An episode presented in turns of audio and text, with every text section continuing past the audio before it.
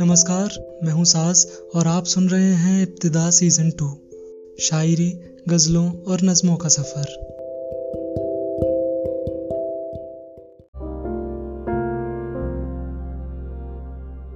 آج کی غزل ہے امیر امام صاحب کی۔ وہ کہتے ہیں، چھوڑ کر آنکھیں جبینوں کی طرف چلنے لگے۔ خواب اشکوں سے پسینوں کی طرف چلنے لگے۔ جب نہیں لوٹے تو کچھ دن راہ دیکھی اور پھر وہ مکان اپنے مکینوں کی طرف چلنے لگے۔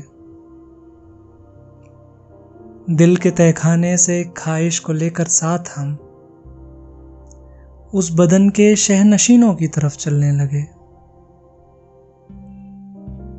اس کے در سے ہم چلے تو آسماں تک آ گئے۔ اور پھر واپس زمینوں کی طرف چلنے لگے۔ حال بھی ماضی بھی مستقبل بھی دیتا تھا صدا۔ تنگ آ کر ہم بھی تینوں کی طرف چلنے لگے۔ جانتے ہو وہ ہماری آستی کے سانپ تھے، جو تمہاری آستینوں کی طرف چلنے لگے۔ چھوڑ کر آنکھیں جبینوں کی طرف چلنے لگے۔ خواب اشکوں سے پسینوں کی طرف چلنے لگے۔